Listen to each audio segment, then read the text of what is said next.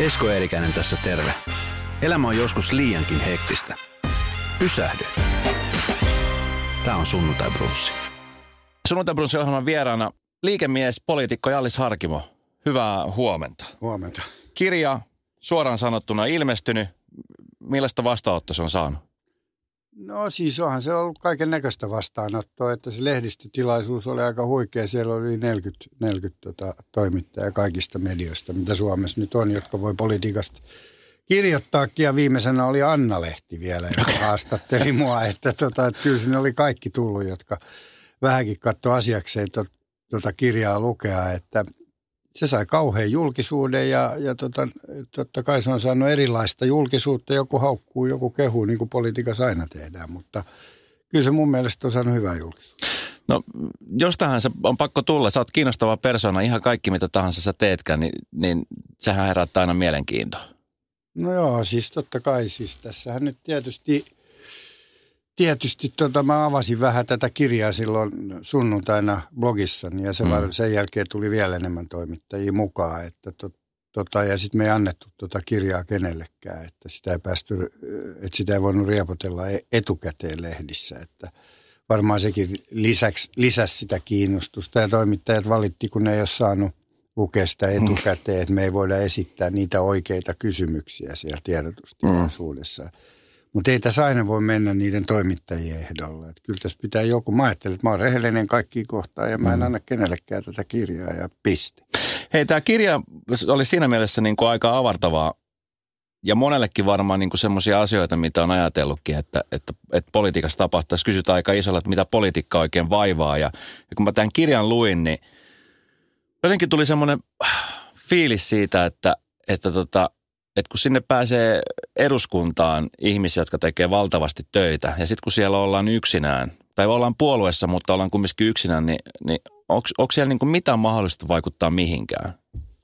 No totta kai sä pystyt niinku vaikuttaa, mutta totta kai mun kohdalla on vähän eri asia. Että jos mä oon kuitenkin vähän vanhempi ihminen ja mulla oli hyvät suhteet sinne ja mä tunnen ne ihmiset. Ja tietysti kun mä oon saanut jotain aikaiseen elämässä, niin sit arvostetaan sitä kokemusta tietysti, mitä on, niin sä pystyt vaikuttaa paremmin. Mutta mm. jos sä lähdet sinne nuorena ensimmäisen kauden kansanedustajana, niin kyllä sun menee aika pitkä aika ennen kuin sä opettelet siellä, ennen kuin sä saat päättää mistä asioista. Että, että kyllähän siellä on semmoinen systeemi, että siellä otetaan huomioon, että kuinka kauan sä oot ollut, jos sä, jos sä haluat valiokunnan puheenjohtajat varapuheenjohtajaksi. Ja yleensäkin va- parempiin valiokuntiin edes jäseneksi, niin mm. silloin se vaikuttaa se sun, ai, kuinka kauan sä oot ollut eduskunnassa, että ne jaetaan vähän sen mukaan ne, ne paikat siellä ja sitten saatika sitten niin kuin ministerisalkut, niin ne jaetaan myös niin kuin sen mukaan, että, että tota, tai siinä nyt on eri kriteerejä, minkä mukaan ne jaetaan, mutta tota, kyllä, kyllä se pientä on se vaikuttaminen ensimmäisen kauden kansanedustajana. Mites tota, tässä puhutaan aika paljon tämmöisistä, niin kuin, sä kerrot aika avoimesti asioista, mitä siellä tapahtuu, niin millaista vastaanotto siellä eduskunnassa käytävillä sitten luulet, että tulee, kun sä oot tämmöisen kirjan kirjoittanut? En mä usko, että se on niin kuin siellähän politiikka, politiikka niin kuin riitelee keskenään, eikä ne ihmiset riitele keskenään. Hmm. Että ne ihmisethän tietysti – tietysti. Mähän vaan kerron asiat niin kuin mä katon. Mm. Jos joku suuttuu siitä, niin se on huono tuuri. En mä voi sille mitään. Että en mä voi myöskään kusettaa. Mä en voi kirjoittaa kirjaa, missä mä kertoisin, että kaikki on tosi hyviä ja kaikki on hyvin, vaan, vaan tota, kyllähän tälle on joku syy. Tämä on tämä kokonaisuus, joka on syy, miksi me perustettiin liike nyt ja miksi me halutaan, että demokratiaa laajennetaan ja ihmiset pääsee mukaan siihen päätöksentekoon. Eihän se voi riittää, että se joka neljäs vuosi – äänestät kansanedustaja, joka välttämättä päätä mitään, niin mitä demokratiaa se on? Ei mm. mitään. Ne. Liike nyt, liike on, on tota, niin, saanut aika hyvää näkyvyyttä ja, ja kuuluvuutta. Sä oot siinä niin kuin semmoinen isona, isona toimenpanijana ja silloin Mikael Jungner ja, ja muita tämmöisiä isoja miehiä, jotka hoitaa näitä asioita. Niin, ja naisia. Ja naisia. Niin oliko tämä vaikea päätös tehdä?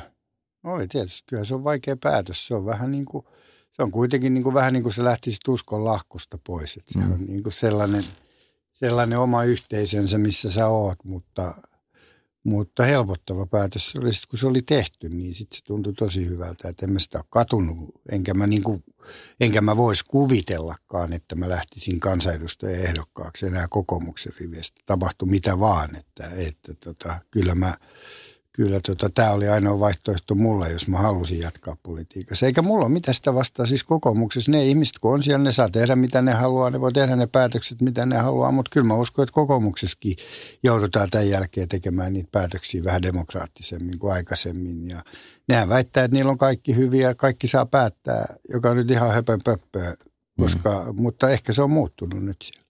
Hei, mitä sä luulet? Tämä on, tämä on vaan tämmöistä niin hypoteettista arvuttelua, mutta jos, jos Joel olisi eduskunnassa ja Joel olisi tehnyt tämän saman ratkaisun, niin olisiko sieltä kokomuksesta tullut joku sanomaan, että hei nyt kuule, tämä homma ihan näin?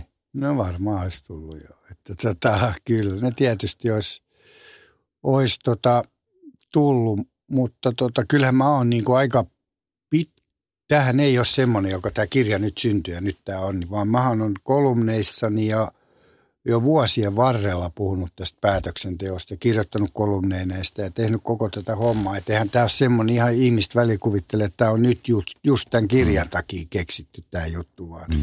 kyllä tätä, tätä on työstetty niin kuin vuosi, yli, yli vuosia. Kautta aikaan ihan mitä tahansa oikeastaan tuntuu, että poliitikot tekee, niin, niin sitä aina on joku kritisoimassa. Koskaan hän ei kukaan tee mitään kunnolla esimerkiksi tuolla Arkadian mäellä. No sehän, sehän mutta se perustuu enemmän tähän niin kuin hallitusoppositio työskentelyyn, että, että kaikki mitä oppositio tekee, kaikki ehdotukset mitä ne tekee, ne, on, ne ei kelpaa mihkään ja kaikki hallituksen päätökset opposition mukaan ei kelpaa mihkään, niin sieltä vastakkaisasettelu tekee sen, että kritisoidaan kaikkea mitä tehdään.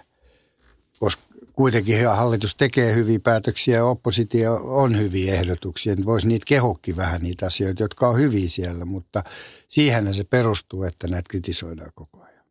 Mites tota, puhutaan nimenomaan näistä hyväveliverkostoista, niin, niin millainen hyväveliverkosto sitten, kun nyt näitä asioista ruvetaan puhumaan ja puimaan, niin, niin onko siellä, onko siellä sitten sellaista, että siellä niin oikeasti jos sä, jos sä rapsutat mun selkää, niin mä rapsutan sitten sun selkää tyyppisesti. No mä puhun enemmän näistä niin kuin lobbareista, ja, jotka on mukana tässä. Ja sittenhän niin kuin jokainen puolue on sidottu jo, jonkunnäköiseen niin kuin, ää, demarit ja vasemmistoliitto on sidottu SAK ja ne lobbaa tietysti ja ne, ne toimii keskenään ja kokoomus on EKon kanssa ja ne toimii keskenään ja sitten – sitten tota keskustaan MTK kanssa ja sitten ne toimii keskenään ja sitten tekee yhdessä niitä päätöksiä. Ja totta kai ne palkkaa yhdessä niitä ihmisiäkin, että ainahan ne sitten niin valitsee omasta piiristään ne ihmiset ja kyllähän siellä toimii semmoinen verkosto. Se nyt on ihan turha väittää, että ei semmoista ole, että ne päättäjät, jotka on kaikissa näissä eri paikoissa, ne päättää keskenään, miten tehdään. Tässä kirjassa myös mainitaan sitä asiasta, kuinka Aleksander Stubb oli jo vähän petämässä kulttuuriministerin virkaa sulle. Ja sitten mm. sit se menikin ohi suun sieltä, kun sieltä yhdistettiin sitten tota, ö, opetusministerin. Mi, mi, sä, oot, sä oot siitä päässyt ehinahon ulos siitä tilanteesta. No joo, ei se, siis tota, tässähän nostetaan tietysti semmoisia, se oli ihan ehkä selvääkin, että kun opetusministerin salkku lyötiin yhteen, niin se Stubbi valitsi sen toisen ihmisen. Jos se olisi ollut kulttuuriministerin salkku, niin se olisi varmaan pelkästään, niin se olisi varmaan valinnut mut siihen. Mutta tota, mä haluan vaan kuvata tässä sitä, että luvataan ihmisille asioita koko tässä systeemissä, että miten saadaan ihmisiä pidettyä tässä. Että luvataan, että sitten kun tulee tämä, niin sulla on mahdollisuus tähän ja tähän ja tähän. Että tota, jos sä yritysmaailmassa sanoisit, että sä, sä, susta tulee seuraava markkinointipäällikkö ja, ja, tota, ja sitten siihen pantaisikin joku muu, niin eihän se nyt ihan menisi niin. Mm. Eihän se mene niin. Vaan kyllä sun on pitää seistä niiden lupausten takana. Mä oon vaan tottunut yritysmaailmassa – että ne asiat, mitkä sanotaan, niin niistä pidetään kiinni. Ja politiikassa juttu ei voi vaan. Siis siihen kulttuuriin kuuluu, että luvataan kaiken näköistä, että saadaan pidetty ihmiset tyytyväisenä. Yleensä kun puhutaan ihmisistä, kenellä on ö, paljon näkyvyyttä ja valtaa ja, ja esimerkiksi yritysjohtajat tai, tai artistit tai, tai yrittäjät, jolta kysytään, että haet sä politiikkaan, metsäpolitiikkaan ja yleensä vastaa, että ei haluta mennä politiikkaan, koska mm. siellä ei pysty vaikuttamaan, että ne pystyy niin. vaikuttamaan enemmän henkilöinä. Joo. Sä oot aika pitkään ollut yritysmaailmassa mukana ja nyt sä kumminkin siirryt politiikkaan. Tuleeko siellä sitten semmoinen turhautunut olo, että siellä oikeastaan voisit tehdä oikein mitään sen asian puolesta? No ei siis kyllä se pystyy enemmän tekemään kulkupuolella. Että sen mä totesin kyllä, että kyllä se vaikuttaa, pystyt paremmin, jos saat sen ytimessä ja saat sen puolueen ytimessä vielä, ja siis se puolue vielä hallituksessa, niin kyllä se silloin, sulla on vaikutusmahdollisuuksia. Jos sä kuulut semmoiseen piiriin, joka tekee niitä päätöksiä, jos sä et kuulu semmoiseen piiriin, joka tekee niitä päätöksiä, niin silloin sulle ei ole vaikutusmahdollisuuksia. Enkä mä sitä sano, että mä haluaisin tehdä ne päätökset, mutta mä haluaisin olla mukana siinä ryhmässä, joka tekee ne päätökset. Että jos mut on valittu sinne ja mä saan sieltä kuukausipalkkaa ja mä en ole mukana tekemässä niitä päätöksiä, niin silloin mä en ole tyytyväinen. en mä sano, että mun itse tarvii niitä tehdä. Mites, minkälaiset tavoitteet nyt Jalliksella on, kun olet ollut jonkun aika politiikassa mukaan, niin missä sä näkisit esimerkiksi, mikä, mikä on semmoinen, missä haluaisit nähdä itsesi? No mä haluaisin nähdä, että liike nyt menestyy hyvin ja, ja tota, me lähdetään eduskuntavaaleihin ja saadaan mahdoton määrä paikkoja sinne. Ja, ja se saa valtaa tämä uusi poliittinen järjestelmä, jossa päätökset tehdään, että ihmiset on mukana tekemässä niitä päätöksiä. Mun mielestä on niin kuin ihan päivän selvää, että miksi ihmiset ei haluaisi olla mukana tekemässä niitä päätöksiä. Mutta ne, jotka vastustaa tätä, sanoo, että ihmiset on niin tyhmiä, että ei niitä kannata ottaa mukaan tähän päätöksentekoon. Mutta ihmiset oppii, ne oppii niin kuin perehtyy asioihin ja ne oppii olemaan mukana tässä päätöksenteossa. Mä oon ihan varma, että, että, tota, että, että, että sillä on iso, iso tilaus tälle asialle, kun me saadaan tämä kerrottua, miten tämä toimii. Sitten tota, tässä myöskin kerrotaan Hartwall Arenan rakentamisesta, tässä kerrotaan myöskin jokereista aika paljon. Nyt jokereiden tämmöinen enemmistöäänet on, on siirtymässä tai siirtyneet? Ei ole vielä siirtynyt, mutta siirtyy tulevaisuudessa. Tulevaisuudessa siirtyy. Siirtyy pois, joo. Mä oon 27 vuotta ollut jokereissa, on yksi syy.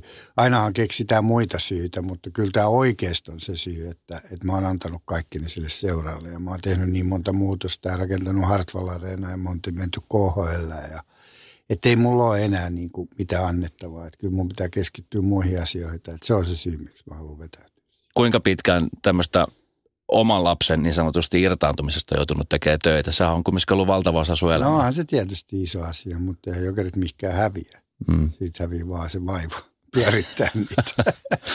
Kumpa oli muuten pelottavampaa hypätä? Hypätä tota niin, politikkaa vai, vai, vai hypätä siihen tilanteeseen, että ties, että, että jokerit siirtyy KHL? No ei sekaan. Molemmathan oli uusia tilanteita, mutta mä tykkään haasteita ja, haasteista ja mun mielestä, mun mielestä ihmisellä pitää olla haaste. Ei, ei, se, ei se nyt, molemmat pelotti tietysti, mutta, mutta ei sille voi mitään. Oletko se kova jännittäjä? En ole kauheasti jännittäjä. Eilen kun mä tulin sinne lehdistötilaisuuteen, kun tämä piti aloittaa tämä tunti ennen kuin tämä alkoi tämä tilaisuus, niin sitten kysyi se kaveri multa, että jännittääkö sua? niin sitten mä menin siihen sohvalle, niin mä nukahdin siihen. ja sitten mä olin ihan kun puulla löyty, kun mä eräsin 20 minuuttia sisään ja se porukka oli ihan helvetistä siellä jo.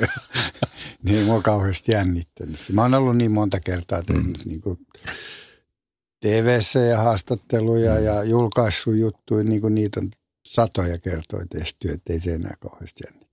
Sellainen pieni piirinä on tietysti just ennen kuin se alkaa. Niin.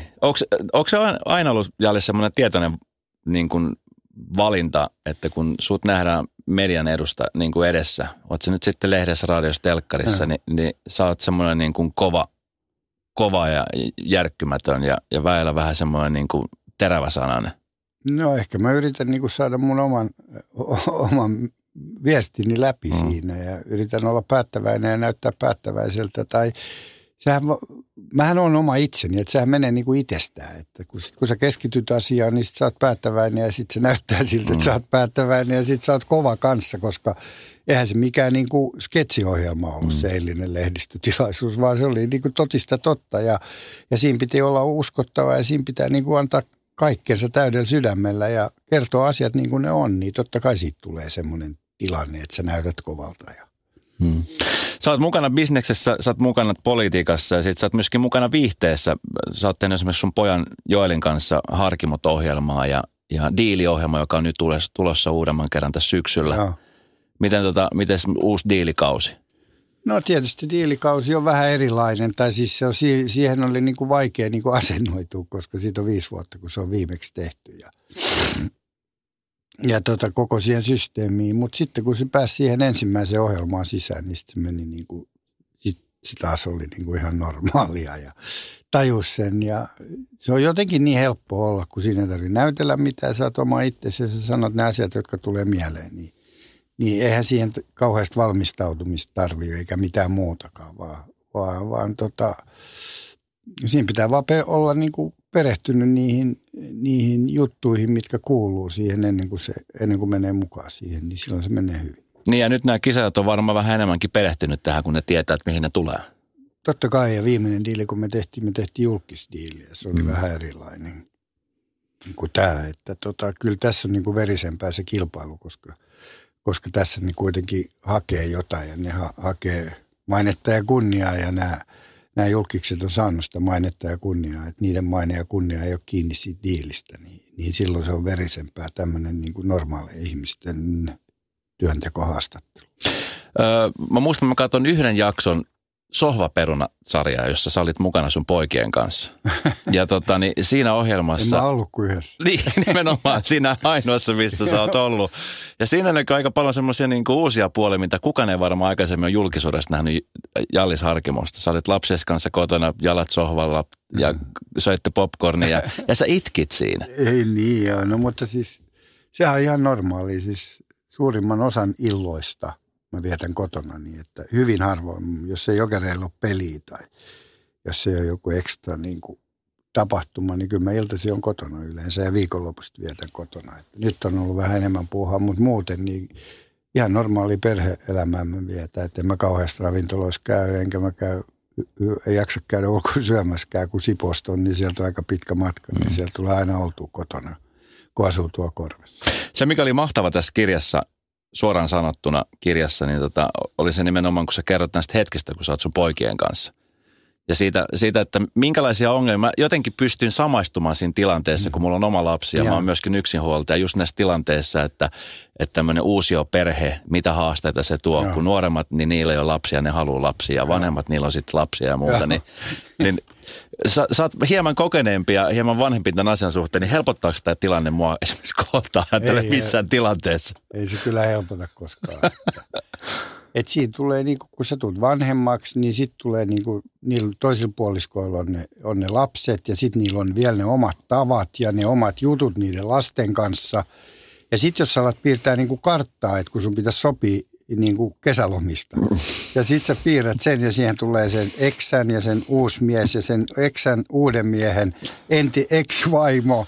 Ja sitten tulee tämä uusi, uusi, uusi tyttöystävä ja sen eksä ja sen uuden eksän vaimo, niin sitten tulee semmoinen pilkkumeri, että, tota, että sun ei kannata edes yrittää sitä, vaan sä päätät vaan sen eksän kanssa, että nyt meillä on kesäloma tällä ja tällä ja se pidetään ja haistakaa paska lopun muut, että jos te ette mukaudu siihen, niin se ei toimi, koska sä et voi päättää niiden kaikkien kanssa. Kyllä. Niitä on niin, mä laskin, että niitä pilkkuja tuli 30 kerran kenen pitäisi olla mukana tässä päätöksenteossa, niin kyllähän se tekee sen vaikeaksi sen yhdessäolon myös, koska siinä on niin paljon ulko, ulkoisia vaikuttajia, jotka vaikuttaa mm. tähän asiaan, että ei se helppoa. Ne. Ja siis varmaan sun tilanteessa se, se on vielä vaikeampaa, kun on sitten kaiken näköistä julkisuutta ja, ja ihmiset, tai ympärillä olevat ihmiset, kenen kanssa olet luovan palisuudetta. Niin miltä se tuntuu, kun ei, ei pysty niin elämään semmoista äänestä normaalia no, elämää? sitä pystyy elämään sitä normaalia elämää, mutta ei sitä tarvitse siis silloin sä oot Sipoossa ja sä teet niin normaalia asioita, mutta kyllä mä mun mielestä elän, jos sä ajattelet, että mä oon ollut tyyppiä, olisiko 30-40 vuotta julkisuudessa, niin no mm. 30 vuotta julkisuudessa, niin eihän, eihän se niin kuin, en mä ajattele koko asiaa, niin mä elän ihan normaalisti. Mm. En mä edes mieti sitä julkisuusaspektia. Mä menen sinne, mihin mä menen ja tuun sinne, mitä mä haluan tehdä. että en mä niin kuin funtsaa sitä totta kai joutuu tänä päivänä miettimään vähän enemmän niin kuin sitä, että mitä joskus niin kuin, kun alkojulkisuudessa, niin ei ollut kännykkäkameroita ja sä voit mennä kapakkaan ja sä voit tehdä suunnilleen ihan mitä huvittaa, niin kukaan ei niin kuin pysty ottaa valokuvaa siitä ja kertoa siitä, eikä ollut tämän tyyppisiä lehtiä. Että onhan tämä media nopeutunut ja sitten kun on YouTubet ja videot ja kaikki, niin totta kai sun pitää ottaa huomioon, huomioon nämä asiat, mutta ei ne kuitenkaan vaikuta sun elämään kauhean paljon. Niin sä oot myöskin tubettaja. Joo, mä teen videoita. Mulla on nyt vähän yli 50 000 tilaajaa siinä, joka on kuitenkin ihan hyvä määrä. Niitä on katsottu neljä miljoonaa kertaa noita mun videoita. Et se on aika iso määrä. Että tota, se systeemi, syy miksi mä menin siihen on se, että mä haluan niin kuin päästä nuoriin ja kertoa niin, nuorille mun kokemuksia ja vaikuttaa niihin nuoriin ja, ja rohkaista niihin, että niiden pitäisi lähteä mukaan päätöksentekoon, koska tota, niille ne päätökset tehdään eikä mulle enää. Ja, ja siksi mun mielestä on kauheata, kun nuoret ei ole mukana tekemässä, niin ei kiinnosta koko politiikka, mutta se johtuu siitä, että poliitikot ei puhu niille ja ne ei ole niiden kanavissa ja ne ei puhu niiden kieltä, niin ei niitä voi kiinnostaakaan se, mutta mä uskon, että, tota, että, että jos niille puhutaan oikein ja, ja, ja tehdään asioita niin, että ne kiinnostuu, niin silloin mä uskon, että ne haluaa olla mukana siinä. Kuinka monta tubettajaa löytyy eduskunnasta? No tubettajihan ne sanoo, että siellä on joitain, mutta, mutta ei niitä kauheasti. Ei ihan hirveän monta Ei siellä ole yhtään oikeastaan semmoista, mm. jotka, jotka, joista nuoret on kiinnostuneita, jotka pääsee nuor, nu, nuorten piiriin, että niillä on tämmöistä niin kuin pari tuhatta seuraajaa tai pari tuhatta katselukertaa on maksimissaan. Ei siellä ole oikeasti kellään.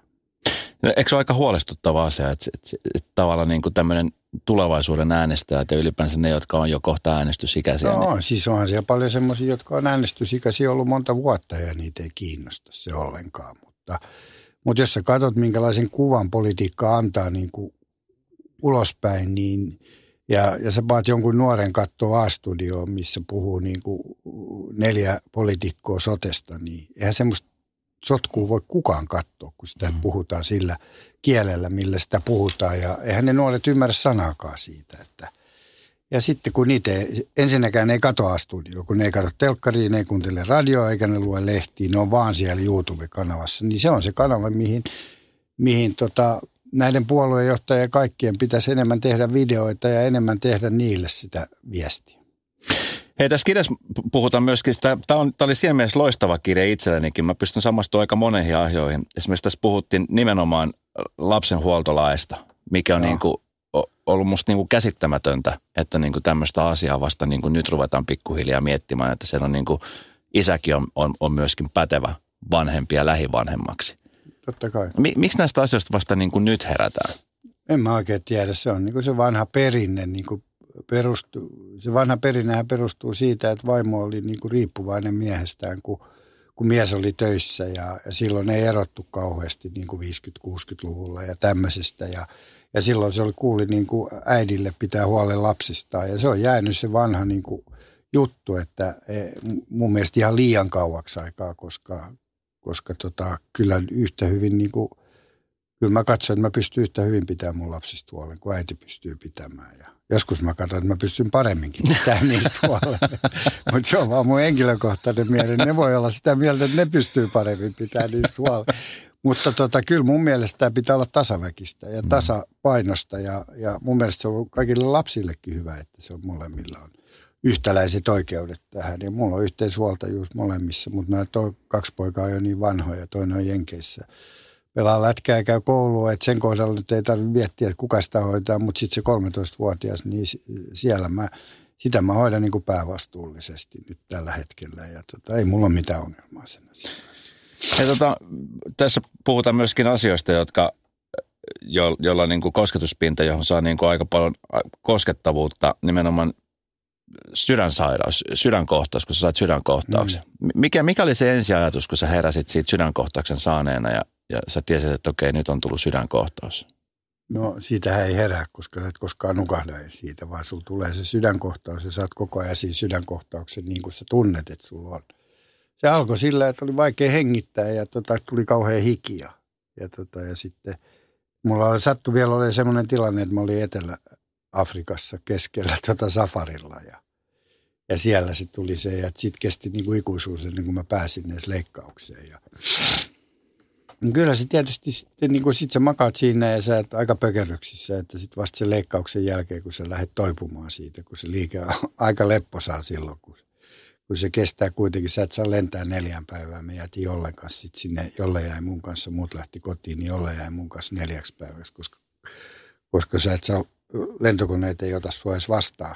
Niin hmm. sit, sit sä lennät kotiin sieltä ja ja, tota, ja kyllä sä mietit tietysti sitä asiaa, että jotenkin sun elämäntavat pitää muuttaa. Ja, Ehkä se nyt on periaatteessa vähän niin kuin se syy, miksi, miksi mä en ole, niin kuin, mä olen ruvennut kasvissyöjäksi. Totta kai yritän pitää niin kuin painosta huolen. Mutta mä en ole mikään semmoinen kasvissyöjä, että, että mä haluaisin tuputtaa sitä muille tai mä en tee sitä jo, jonkun syyn takia, vaan mä teen sitä vaan. Se lähti siitä, että mä ajattelin, että mä teen YouTube-kanavalle niin kuin kokeile kaksi kuukautta, että miltä tuntuu olla kasvissa. Ja sitten se tuntui vaan niin hyvältä, että sitten mä jatkoin sitä. Ei se sen kummallisempi asia. Ja se on mun mielestä jokaisen ihmisen oma asia, mitä ne syö. Mitäs ihmiset sen ympärillä, kun, kun on saanut sydänkohtauksen, niin mun isä kuoli sydänkohtaukseen ja, ja mä muistan sen tilanteen, että, että ei, ei niin ollut mitään varoittaa, mutta tuleeko sitten niin ihmiset ympärillä, niin on, onko ne enemmän koko aika huolissa ja kyselee vointia? Ei ne se alussa ehkä sen jälkeen, mutta nyt siitä on kulunut jo niin monta vuotta ja mä olin semmoisessa testeissä just, että mulle tehtiin varjoäänekuvaus ja kaikki asiat oli hyviä, että kyllä ne sitten niinku tottuu siihen, että ne asiat on hyvin, mutta se tilanne silloin, kun se tapahtuu, niin sehän on ihan kauhea, kun ne lapset on siinä vielessä ja ne tajuu, mm. mistä on kysymys, niin se on kauhea se juttu. Huhhuh. Hei tota, Atlantin yli, sarja, joka on myöskin tullut ja en, en tiedä, olen kuullut huhuja, että se on myöskin jossain vaiheessa tulossa. Atlantin ylittäminen, sehän on, niin kuin, sehän on hullunta, mitä mies voi tehdä Ei ole. veneessä. Ei ole.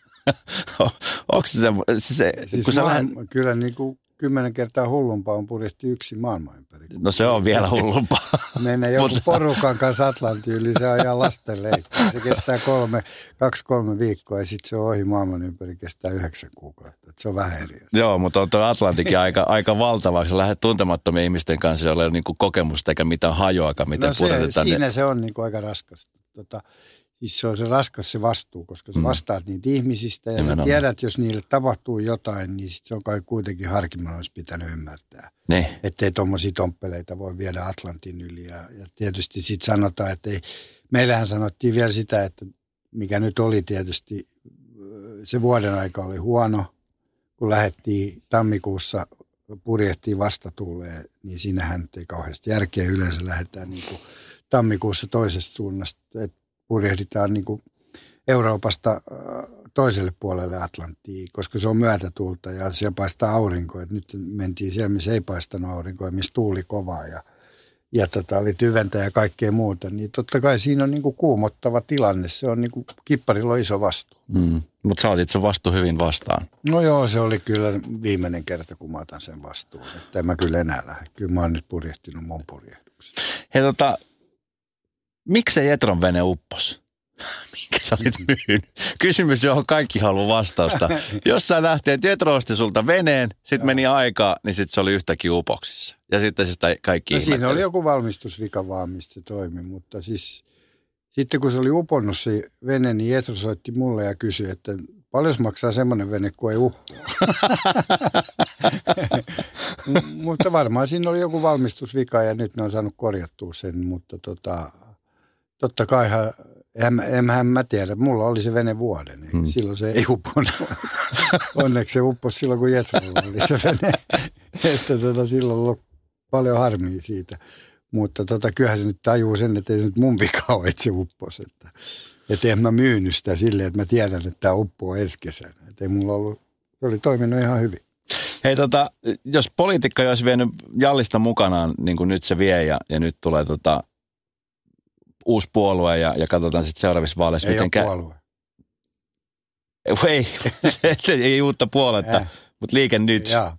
Niin tuota, mi- mikä on semmoinen ase, mitä Jallis olisi nyt sitten ollut tekemässä? Oliko sulla jotain, jotain tiettyä plan Btä tähän asiaan?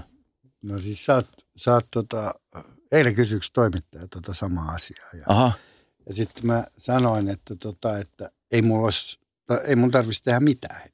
Että mä voisin käydä tuolla Jenkeissä katsomassa mun poikaa ja mä voisin matkustella vähän enemmän ja ottaa vähän iisimmin ja tehdä jotain bisnestä siinä sivussa, jotain pientä, mutta ei mulla mitään tarvetta enää ole tässä elämässä alkaa niinku keksiä jotain pyörää ja alkaa sitä markkinoimaan. Että kyllä mä oon mun oma hommani tehnyt.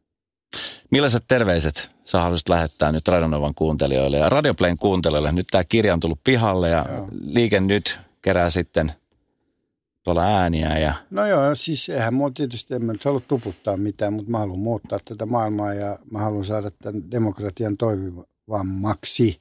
Ja mä toivon, että ihmiset tietysti katsoo siitä kirjasta, näkee, että ne syyt, miksi mä oon lähtenyt tähän, siitähän se selviää aika suoraan. Mahtavaa. Kiitos, kun kerkesit käymään. Kiitos.